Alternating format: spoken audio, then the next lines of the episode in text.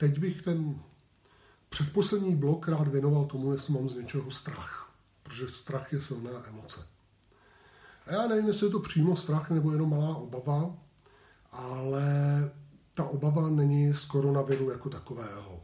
Pokud jsem si přečet všechny epidemické články, které teďka byly k dispozici, tak z nich vyplývá, že koronavirus stejně chyteme dřív nebo později skoro všichni, projdeme si nějakou fází, vytvoří se nám imunita a v 98% případech to dopadne dobře. Takže nemá smysl se bát něčeho, co je s velkou pravděpodobností nevyhnutelný. Ale to, z čeho mám obavu, tak je trošku maličko to, co pozoruji, co to udělá se společností, protože sleduju, jak jsme se atomizovali, jak jsme každý zalezli domů. Když jdu, odjedu někam do lesa procházím se tam s rouškou a proti mě jdou lidé a já je pozdravím, tak ty lidi odklánějí hlavu a nezdraví na zpátek, nebo málo kdo pozdraví na zpátek a jako by jsme ve ostatních viděli trošku nepřátele, když je potkáme venku.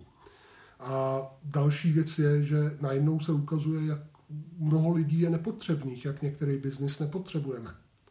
Jak nepotřebujeme některé činnosti. A já se bojím, aby jsme trošku nestratili svoje lidství, protože to, čím už jsem se v poslední době zabýval, tak byla robotizace a průmysl verze 4, kdy jsme nahrazovali lidi roboty, což je úplně super pro efektivitu, ale není to zcela dobré pro naše lidství a pro naše společenství. A myslím si, že to další, to, co nám tady chybí, tak je komunikace. Ta komunikace je velmi často jednosměrná. Když se podíváte, jak s námi komunikuje vláda, tak jsou to rozhodnutí ze zhora, které jsou předkládány. A já vím, že v některých fázích není čas na diskuzi, ale ve své podstatě zájem o pocity a emoce lidí je momentálně zanedbatelný. A já se bojím, aby jsme nezůstali v přílišné robotizaci, až tato celá záležitost skončí. A chtěl bych, aby jsme se vrátili k našemu lidství a člověčenství. A věřím, že firmy budou mít tolik síly a tolik odvahy, aby svolali na zpátek lidi a socializovali je. Aby udělali workshopy nebo aby udělali meetingy, kde lidi se budou moct bavit o tom, co prožívali, sdíleli to okolo kmenového ohně.